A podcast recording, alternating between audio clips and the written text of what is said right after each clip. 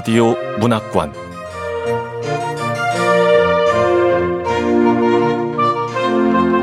한국 단편 문학 특선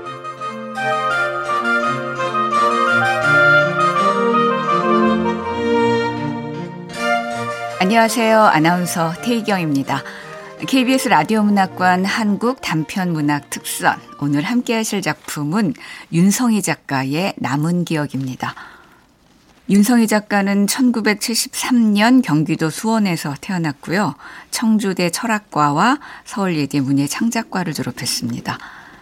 1999년 동아일보 신춘문예에 단편 소설 레고로 만든 집이 당선돼 작품 활동을 시작했고요. 소설집으로 레고로 만든 집, 거기 당신, 감기, 웃는 동안, 베개를 베다, 장편 소설로 첫 문장 등 많습니다. 현대 문학상, 이수문학상, 황순원 문학상, 이효석 문학상, 한국일보 문학상, 김승옥 문학상을 수상한 바 있죠. KBS 라디오 문학관 한국 단편문학 특선 윤성희 작가의 남은 기억 함께 만나보겠습니다.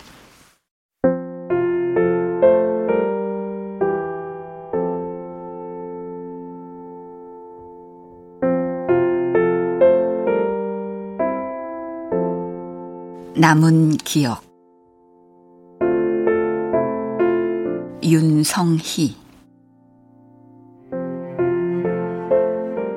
암이 폐로전이 됐다는 말을 들은 날 영수는 택시기사에게 욕을 했다.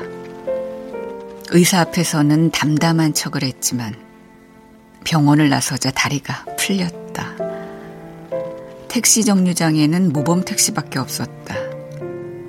영수는 잠깐 고민을 했고 곧 죽을지도 모르는데 택시비를 걱정하는 자신에게 화가 났다. 기사는 여자였다.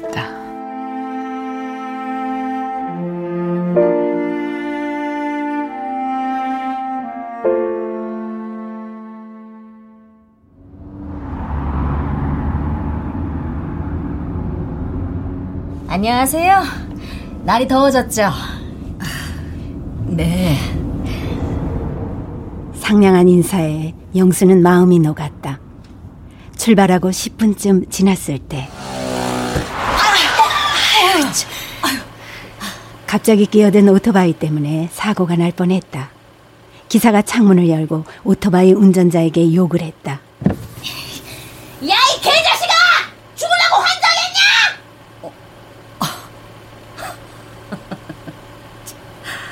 인사를 했을 때의 목소리와 사뭇 달라 영수는 조금 놀랐다. 욕을 들으니 한편으로는 통쾌하다는 생각도 들었다. 그래서 영수는 기사에게 여자가 모범 택시를 모는 게 멋져 보인다는 말을 했다. 그걸 계기로 기사와 영수는 이런저런 이야기를 하게 되었다. 작년 가을에요. 횡단보도를 건너고 있었는데 글쎄 오토바이가 신호를 어기고 막 달려온 거예요. 저런 그래서요. 치였죠 뭐. 많이 다쳤어요? 네. 다리가 부러졌지 뭐예요. 아들이 삼겹살이 먹고 싶다고 해서 정육점에 갔다 오는 길이었거든요. 그때 아들이 친구 소개로 물류센터에 취직을 했는데요.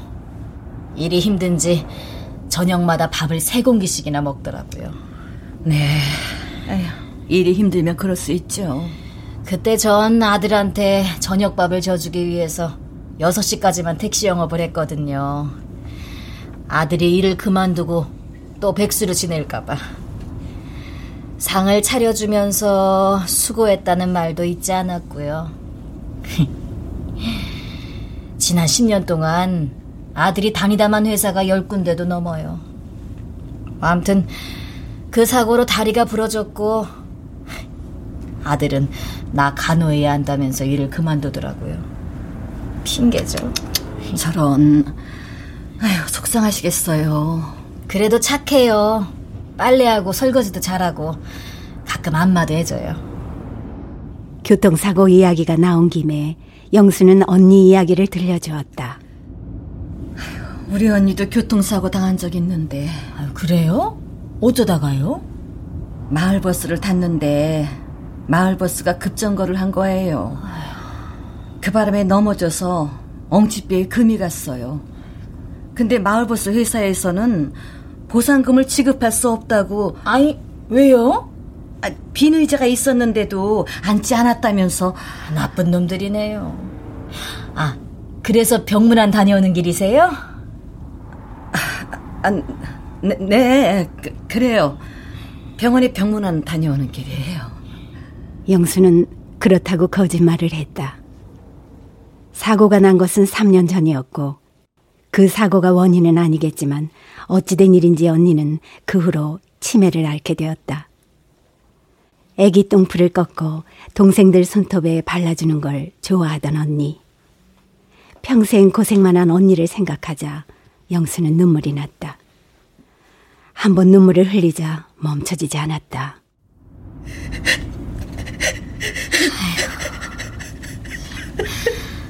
언니분이 많이 안 좋으세요?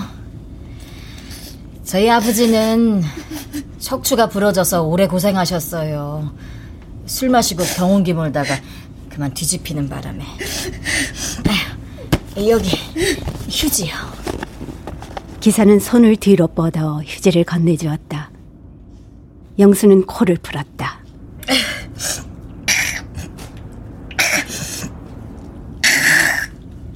코는 풀어도 풀어도 계속 나왔다. 기사는 영순에게 반신불수가 되어 3년이나 자리보전을 한 아버지와 그 아버지의 대소변을 받아내던 언니 이야기를 들려주었다.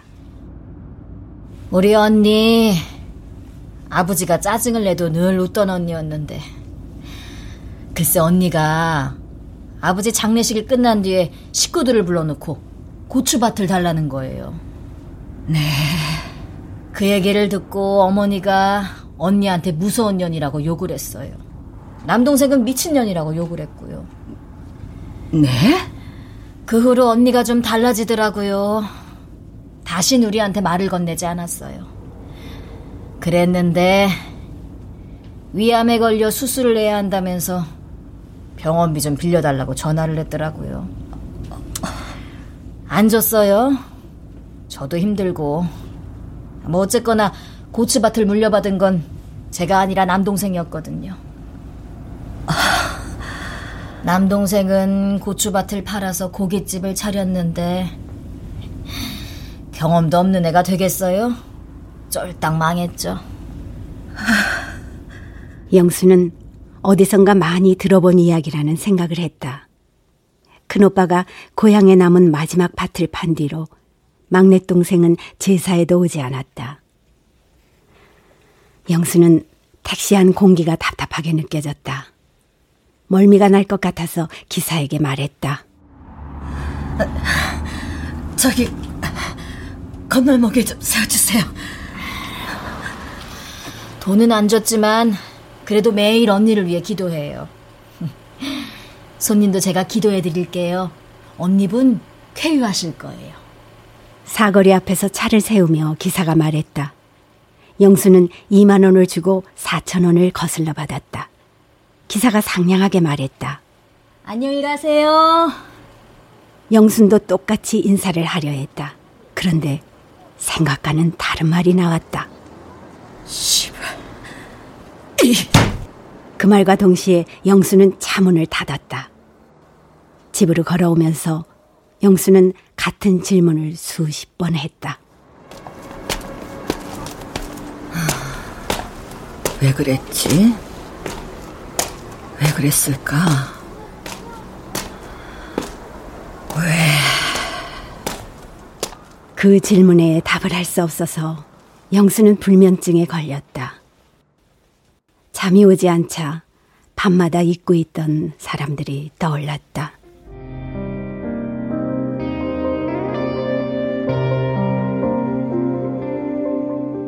5만 원을 냈는데 5천 원을 냈다고 우기던 생선가게 사장. 집들이 와서 상을 뒤집었던 남편의 고등학교 동창. 그런 사람들이 떠오를 때마다 영수는 천장을 향해 중얼거렸다. 망할 년. 망할 놈.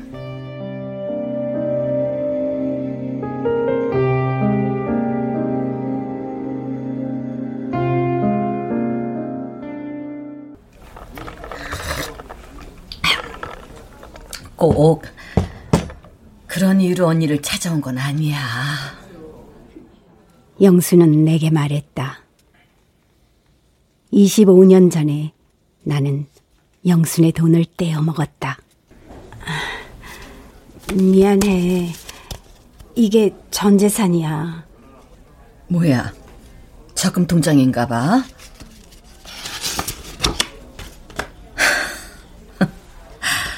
언니, 우리가 자주 가던 통일각, 거기 짜장면이 그때 1,800원이었어. 언니, 적금 통장 이거 필요 없어. 곧 죽을지도 모르는데. 그때 부의금이나 많이 해. 우리 아들 안 힘들게. 아, 아니, 넌 안 죽어. 나보다 오래 산다 그랬잖아. 그 연화도령인가 하는 사람이. 영수는 전혀 아파 보이지 않았다. 30년 전 우리는 참 많이도 점을 벌어 다녔다. 그 즈음 영순의 남편은 집을 담보로 은행빚을 얻어 마을버스 회사를 차렸다. 영수는 용하다는 점쟁이를 찾아다니며 부적을 썼다. 그 즈음 나는 시댁의 우환이 한꺼번에 겹쳤다. 시아버지가 한여름에 담배밭에서 일을 하다 쓰러지더니 그대로 자리보전을 하게 되었다. 시어머니는 계주가 개돈을 들고 도망을 가서 화병을 얻었다. 점쟁이들은 하나같이 걱정 말라는 말을 했다. 에, 걱정 말라니까 문제는 시댁이 아니야. 어디 보자, 어디 보자. 문제는 친정이라고. 그리고 몇 년 후, 집이 넘어간 후에야 나는 그 말의 뜻을 알게 되었다. 오빠가 사업을 한다며 남편의 직장을 찾아갔다는 것을. 우유보다는 남편이 거절을 못하고 보증을 서주었다는 것을. 그 집을 사기 위해 나는 콩나물국이랑 두부가 들어간 된장찌개만 먹었다. 어쩌다 고기를 사게 되면 아이들에게만 주었다. 그렇게 악착같이 돈을 모아 산 집이었는데. 하지만 난 울지 않았다. 넋이 나간 남편 대신 돈을 꾸러 다녀야 했으니까. 그때 영순이 언니, 이 돈으로 전셋집이라도 얻어. 영순이 빌려준 돈 1,500만 원. 처음부터 안 갚으려던 것은 아니었다. 영순 몰래 야반도주를 하면서 나는 생각했다. 남편이 잘 버니까 지금은 돈이 필요 없을 거라고. 나중에 힘이 들어지면 그때 갚으리라고. 영순이 나를 빤히 쳐다보더니 말했다. 그때 연화도령이 나한테는 뭐라 그랬는지 알아? 어디 보자, 어디 보자. 아이고, 사모님은 복채를 두둑히 내야 되겠구만. 돈 복에다 남편 복도 엄청 많네? 개풀, 그것도 틀렸는데 오래 살긴.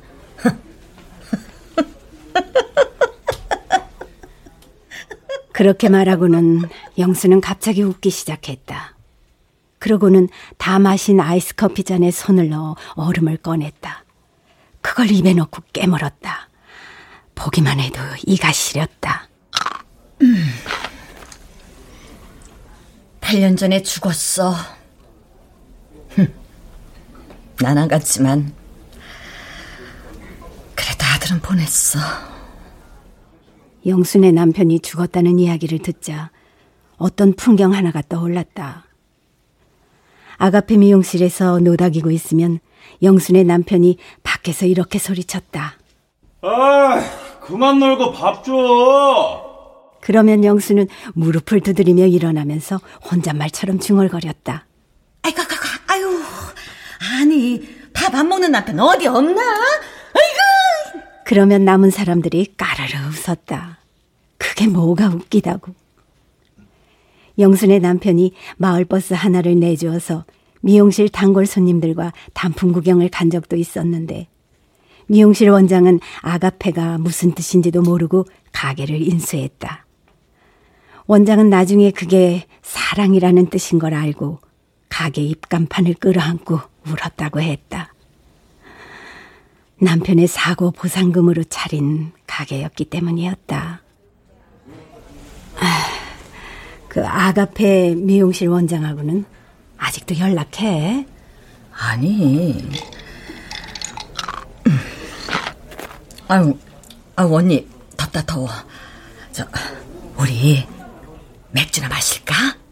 아이고, 아야, 암 환자라면 술 마셔도 돼? 5년 전에 병원에 갔는데, 의사가 위암 3기라는 거야. 거짓말 하지 말라 그랬지. 그때 이상하게 소화가 잘 되고 음식이 달았거든. 뱃속에서 먹을 걸 달라고 재촉을 하는데 위암이라니.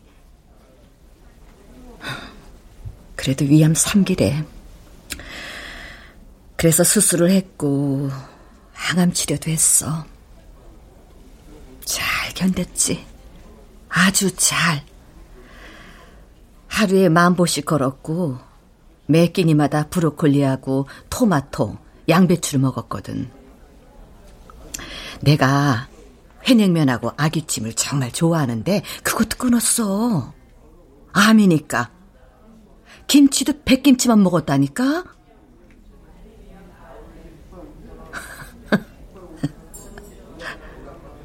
그랬는데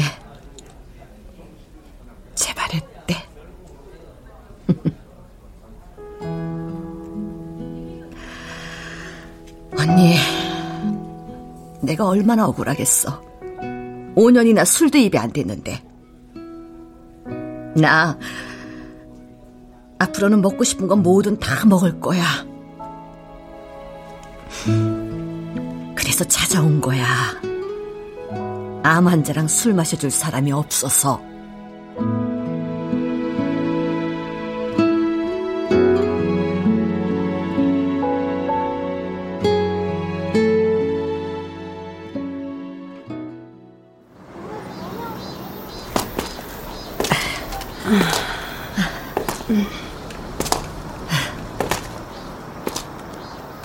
우리는 카페에서 나와 길을 걸었다.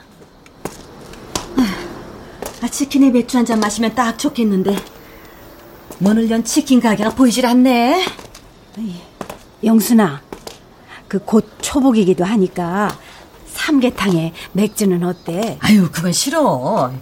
오늘은 어떤 일이 있어도 기름에 튀긴 닭을 먹어야겠어. 동네를 한 바퀴 걷다 치킨 가게 앞에서 가방을 뒤지는 여자를 보았다. 영순이 뛰어갔다. 여자가 가방에서 열쇠를 꺼내 가게 문을 열려는 순간 영순이 말했다. 저, 프라이드 되죠? 영업은 2시간 후에 해요. 닭을 튀기는 건 내가 아니라 아들이 하거든요.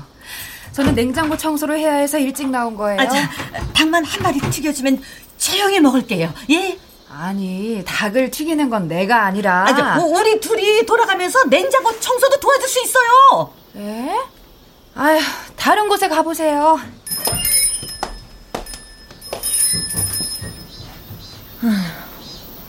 나 암 환자인데 그것도 못 들어주나?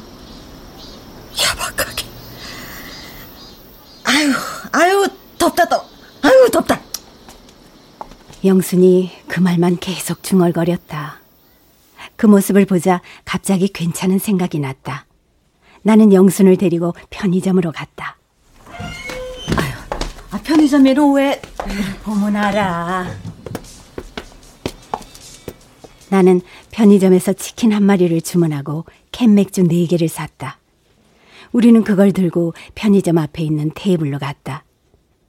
남편이 걷지 못하게 되면서 우리는 외식을 하지 않았다.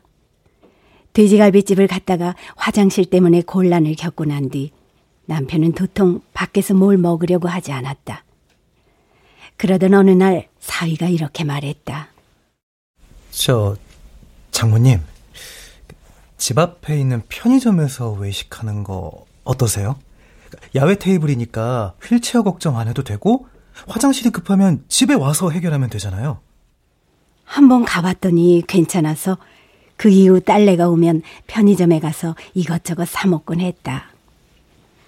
영순이 치킨을 한 입 먹더니 음, 음, 아유, 이 편의점 치킨도 괜찮네. 음, 그치? 아이, 닭도 5년 만에 먹는 거야? 음, 음. 아유, 그동안은 그냥 삶은 것만 먹었지. 음. 아휴, 자, 우리 건배하자. 에휴, 싫어. 왜? 언니, 착각하지 마. 아직 용서해준 거 아니야. 나는 영순이 맥주 한 캔과 치킨 세 조각을 먹는 걸 지켜보았다. 자, 이거 더 마셔. 나는 세 캔을 따서 영순 앞에 놓아주었다. 나도 세 캔을 땄다. 맥주 두 캔을 먹고 난 다음 영수는 맥주 한 캔만 더 사주면 나를 찾아온 진짜 이유를 말해주겠다고 했다. 나는 편의점 직원에게 무알콜 맥주가 있느냐고 물어보았다. 그리고 닭꼬치도 두 줄 샀다. 영수는 무알콜 맥주인지 알아차리지 못했다. 얼마 전에 학원 청소하던 일을 그만뒀어. 암이 재발했으니 월급을 올려달라고 했거든. 흠. 원장이 안 된다고 그러더라고.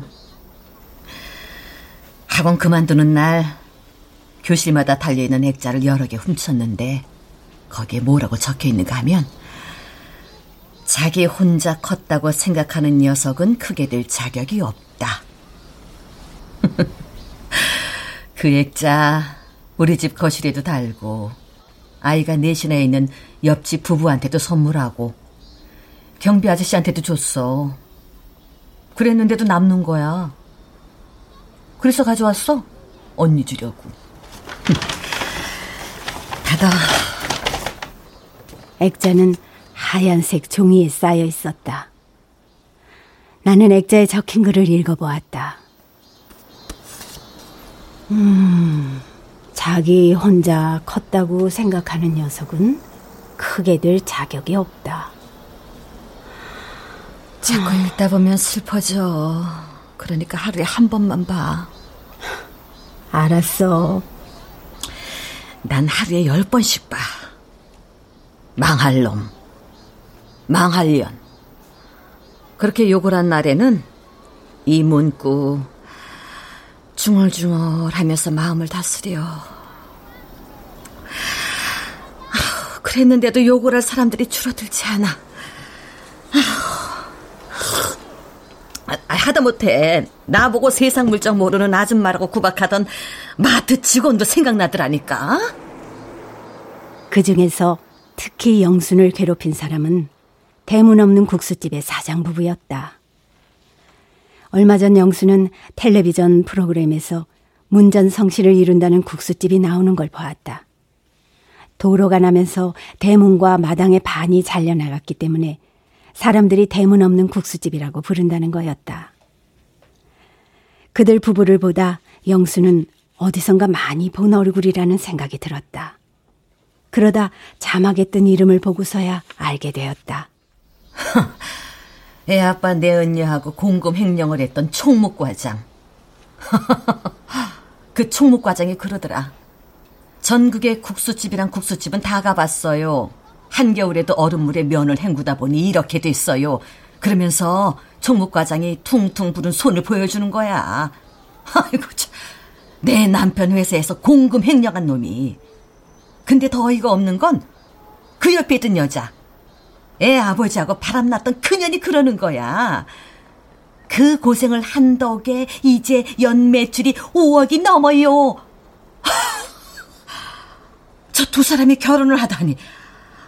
그때 나 너무 너무 놀라서 걸레를 깔고 앉았던 것도 잊어버릴 정도였다니까. 아유, 참.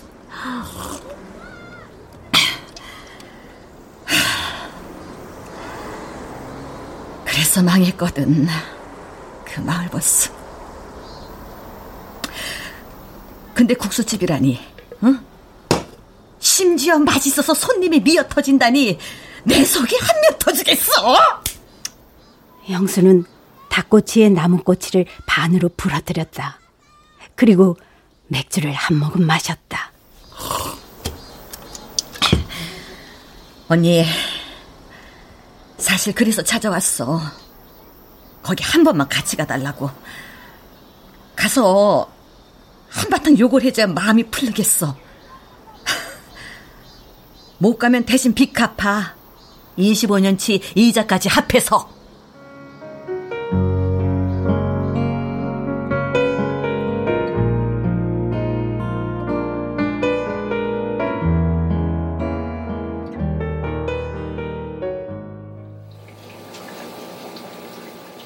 영순이 준 액자를 물고기 어항 옆에 두었다.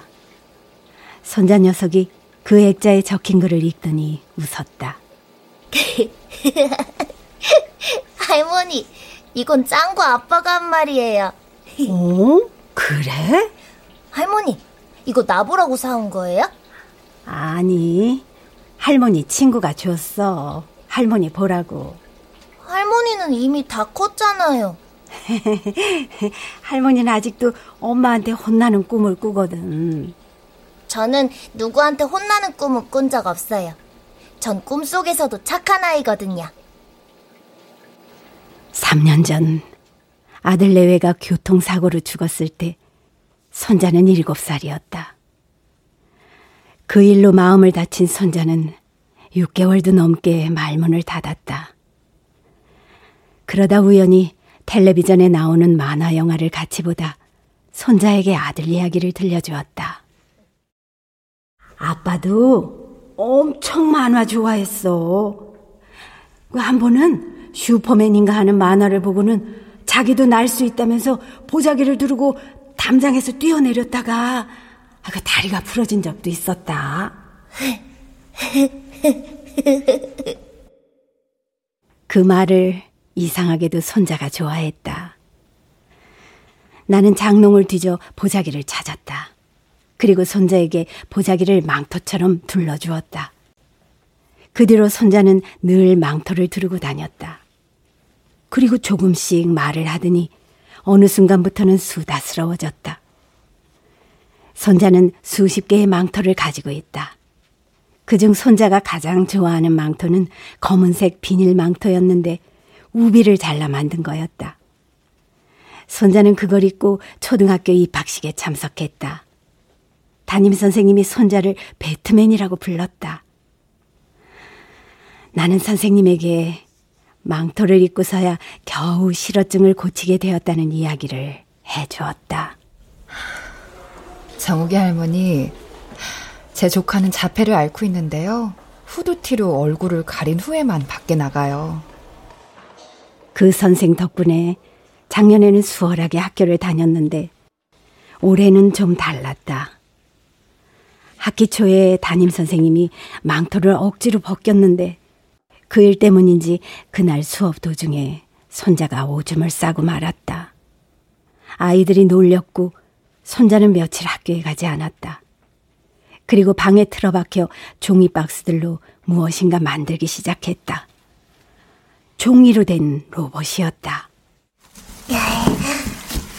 어이구, 정우가, 이 종이 로봇이 왜 이렇게 커? 나만큼 커야 입을 수 있죠. 음, 이 가슴에 있는 이건 할아버지 돋보기 렌즈하고 병뚜껑이잖아. 병뚜껑을 왜 있어? 그건 용기를 주는 버튼이에요. 어, 그럼 할아버지 돋보기 렌즈는? 에이, 할머니는 그것도 모르세요. 레이저잖아요. 손자는 그걸 입고 학교에 갔다.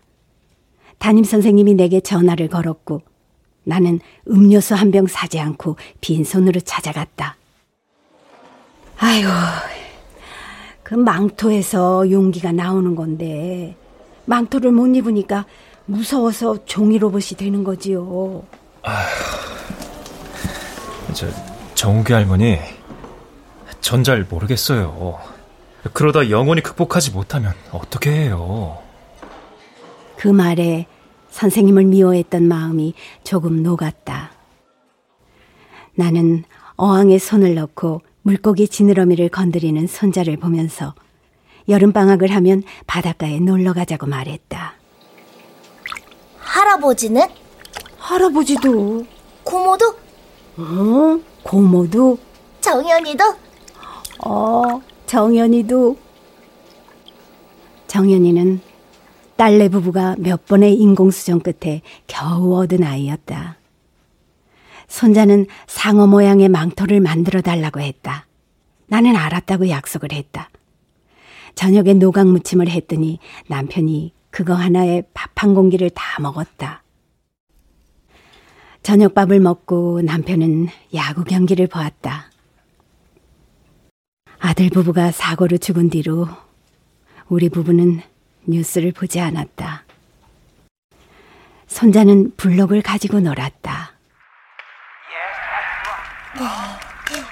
어이구, 이 우리 정욱이 뭐 만드는 거야? 비밀이에요. 어? 할머니 뭐 가지고 싶으세요? 블록으로 만들어 드릴게요. 나? 오, 갖고 싶은 거. 어, 그 텔레비전 리모컨. 근데 평범한 리모컨이 아니라 버튼을 누르면 시간이 뒤로 가는 리모컨. 30분 후에 손자가 리모컨이라며 블럭으로 만든 장난감을 내게 주었다. 핸드폰 크기만 했다. 할머니, 여기 노란 버튼은 어제로 돌아가고요. 파란 버튼은 1년 전으로 가고 하얀 버튼은 5년 전으로 가요. 그리고 이 빨간 버튼은 9년 전으로 돌아가요. 그래? 어, 그럼 그 30년 전으로 돌아가려면 어떻게 하면 돼? 어, 아이, 그건 제 실력으로는 만들 수 없어요. 제가 9살이잖아요. 그러니까 9년 전으로 돌아가는 버튼이 최대라고요. 아이고, 맞네, 맞아. 우리 정욱이 말이 맞아. yes.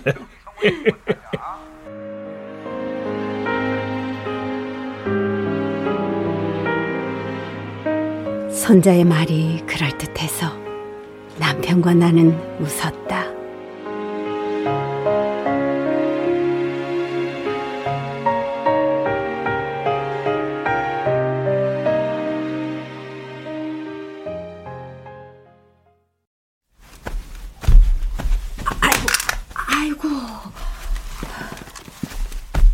새벽에 나는 화장실에 가다 블록 조각을 밟았다.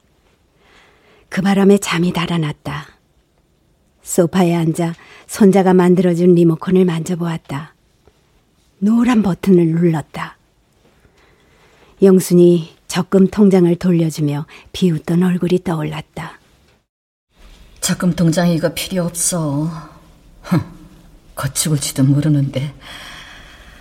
그때 부유금이나 많이 해. 우리 아들 안 힘들게. 적금 통장이 그것밖에 없는 것은 아니었다. 하지만 거짓말을 한 것도 아니었다. 나머지 돈은 손자 몫이었으니까. 내 것이 아니었으니까. 나는 영순에게 전화를 걸었다. 열 번 정도 벨이 울린 다음 영순이 받았다. 여보세요? 잤어? 아, 아니요. 같이 욕하러 가줄게. 그치만 그건 빚 때문은 아니야. 아이, 그, 그럼요. 내 아들이 죽었으니까 난 대가를 치렀어. 1,500만 원하고는 비교될 것도 아니야. 그래도 가, 같이 가줄게. 네가 우리 아들 어렸을 때 장난감 많이 사줬잖아.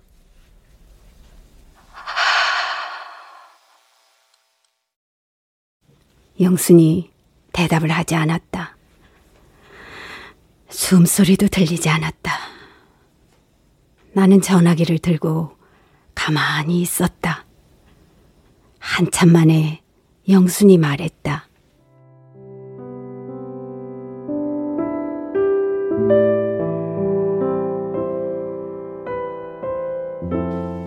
언니, 새벽에 그런 생각하면 불면증 걸려. 얼른 자. 전화를 끊고 나는 조금 울었다. 그리고 선자가 만들어준 리모컨을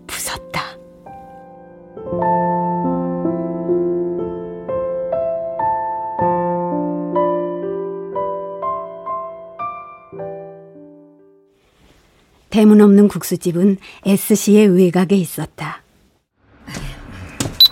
기사님, 대문 없는 국수집 앞으로 가죠? 아, 예. 아, 근데 뭐하러 줄을 서서 먹는데요? 그 맞은편에 있는 묵밥집 가세요. 거기 맛있어요. 이렇게 한적한 곳까지 사람들이 올까 싶었는데 국수집에 가보니 주차장에 차들이 빽빽했다. 대기표를 나눠주길래 받았는데 대기 번호가 142번이었다. 대기실이라고 적힌 안내판을 따라갔더니 비닐하우스에 커피 자판기와 의자들이 있었다. 몇몇 남자들이 담배를 피우고 있었다. 그 중 한 남자가 우리에게 말했다. 뒤로 가보세요. 거기 계곡이 진짜 대기실이에요. 그리고 그 계곡 옆으로 조금 올라가면은 거기 절도 있어요. 언니, 우리 절에 가서 절이라도 한번 하고 오자. 아, 그래야 마음 놓고 나쁜 짓을 할 수 있을 것 같아. 아유. 우리는 이정표에 난 화살표 방향으로 걸었다. 계곡 쪽에서 바람이 불어와 그런지 바람 끝이 차가웠다. 나는 손바닥을 펼친 채 하늘을 향해 발을 벌렸다. 오, 영순아, 너도 이렇게 발을 벌려봐. 몸에 좋은 기운이 들어가는 것 같아. 아휴, 이런다고 뭐 암이 없어지겠어? 아유. 그러면서도 영순이 계속 손바닥을 흔들었다. 한참을 그러고 걷다가 영순이 어? 산딸기다. 영순이 산딸기 하나를 따서 먹었다. 나도 하나 따 먹었다. 산딸기는 몇 개 없었다. 조금 걸으니 절이 보였다. 입구에서 젊은 여자가 산딸기를 팔고 있었다. 산딸기 한 바구니에 5천 원이에요.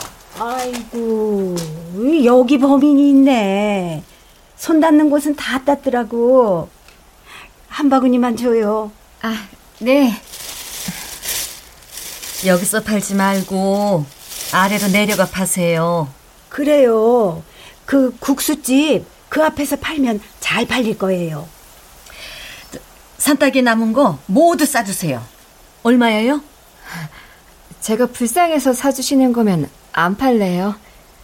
에이, 내가 암 환자라 그래. 죽기 전에 맛있는 거 먹으려고. 영순이 여자에게 3만 원을 건네주었다. 여자가 5천 원을 거슬러 주면서 사과를 했다. 영순이 비닐봉지를 건네받으면서 한마디를 덧붙였다. 이봐요, 젊은 엄마. 그딴 생각 하지 마요. 그러면 불면증 걸려.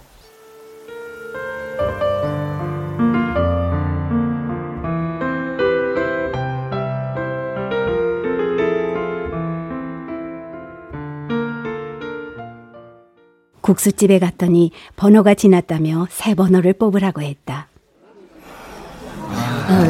아유, 우리 동네 은행은 대기번호 지나도 받아주거든요. 할머니, 그럼 할머니 동네 가서 드세요. 싸가지 없는 년이었다. 영순이 142번이 적힌 종이를 직원에게 주면서 말했다. 자, 받아. 지세서 안 먹어. 저, 언니, 들어가자. 그리고 영순이 내 손을 잡고 가게 안으로 들어갔다. 직원이 어딜 가냐며 우리를 붙잡았다. 어, 어딜 들어가세요? 국수 드실 거면 번호표 새로 뽑고 기다리세요. 아저씨가 나 왜? 오줌 마려워서! 직원이 고개를 끄덕였다. 우리는 화장실에서 오래 오줌을 누웠다.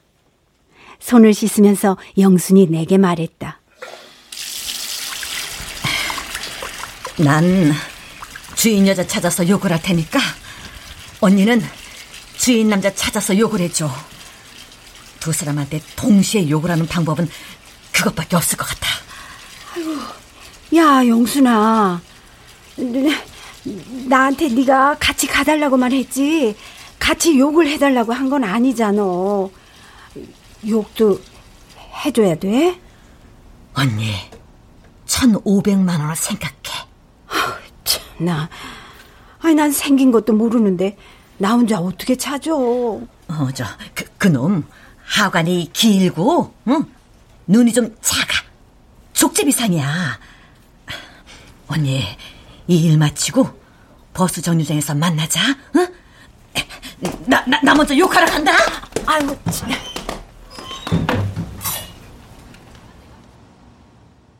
나는 화장실에서 세 번이나 손을 닦았다. 가방에서 손자의 망토를 꺼냈다. 내가 처음으로 손자에게 둘러주었던 보자기였다. 그걸 머리에 뒤집었으니 용기가 조금 생기는 것 같았다.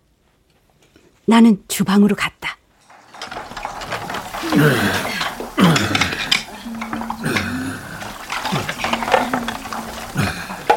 안을 살짝 들여다보니 설거지를 하는 여자들 사이에서 국수를 삶고 있는 남자가 보였다. 나는 주방 입구에 쪼그리고 앉아서 전쟁통에 장남을 잃은 엄마를 생각해 보았다. 네 큰 오빠 그때 다섯 살이었어. 그 애를 충청도 어디에 묻었는데 거기가 어딘지 기억이 안 나. 아무리 힘든 일도 다 지나가. 나는 자리에서 일어나 주방 안으로 들어갔다. 설거지를 하는 여자가 나를 쳐다보았다. 삶은 달걀 껍질을 까고 있던 여자도 나를 쳐다보았다. 남자만이 나를 보지 않았다. 저기 아저씨 그제야 남자가 나를 보았다. 족제비처럼 생기지 않아서 이 남자가 영순이 말한 남자일까 의문이 들었다. 그래서 다시 한번 불러보았다. 저기 저, 사장님. 예. 진짜로 5억 벌어요? 예? 아, 뭐야? 남자가 내 쪽으로 한 발 다가왔다. 나는 침을 삼켰다. 그리고 욕을 했다. 이 나쁜 새끼!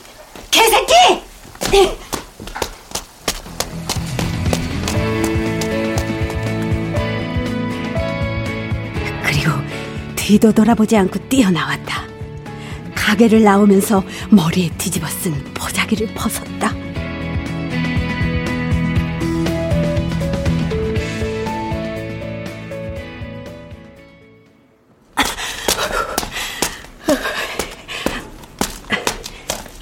버스 정류장까지 뛰다시피 걸었다. 조금 후에 영순이 도착했다. 우리는 아무 말 없이 버스를 기다렸다. 버스를 탔더니 왔을 때 탔던 버스 기사와 같은 사람이었다. 국수 맛있어요? 맛없어요. 저걸 먹으러 여기까지 오는 사람들이 바보예요. 그럼 할머니들도 바보네요. 맞아요, 맞아요, 바보. 나와 영순이 동시에 말했다.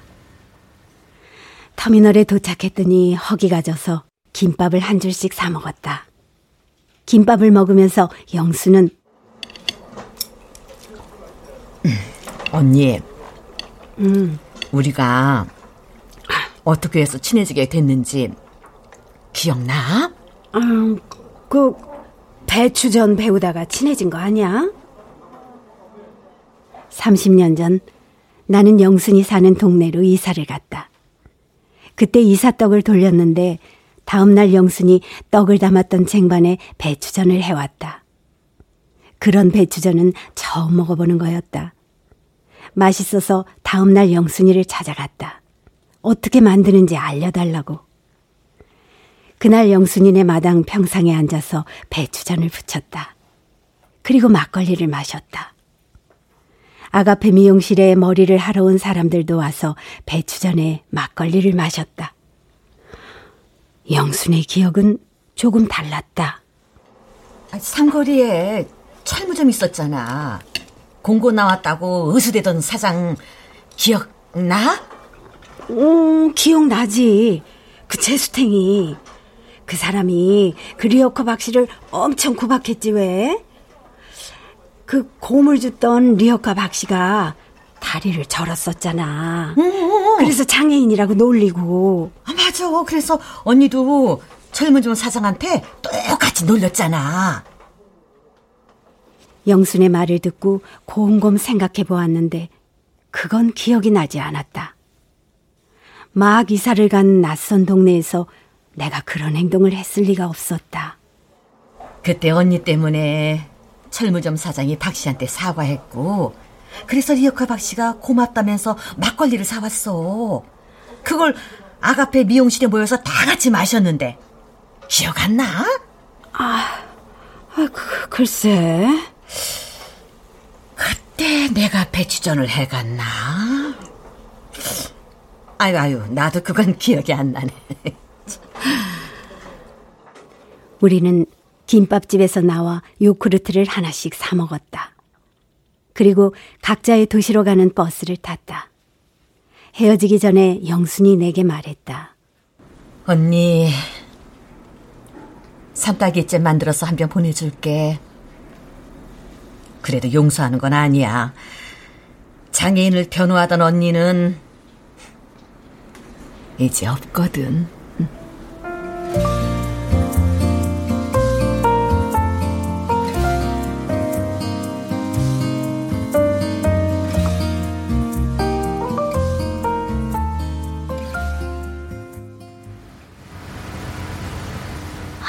언제 와요? 어, 두 시간 후면 도착해. 올 때 돈가스 사오세요. 생각해보니 오늘은 목요일이었다. 목요일은 옆 아파트 단지에 장이 서는 날이었다. 손자는 거기에서 파는 돈가스를 좋아했다. 터미널에서 내려 집까지는 택시를 탔다. 옆 아파트 단지에 가서 등심 돈가스 두 개와 치즈 돈가스 두 개를 샀다. 그리고 집으로 걸어가는데 놀이터에서 물총 싸움을 하는 아이들을 만났다. 야, 야, 내 물총 받아라. 가만 안둘 거야. 얘들아, 그 할머니한테 한 번만 쏴줄래? 예? 더워서 그래. 자, 여기 여기. 어, 여기 여기 여기 여기 가슴에 한번 맞춰봐. 어? 왜 그래? 무슨 일이야? 이 할머니가 물총에 맞고 싶대. 그래? 어. 그럼 그러자.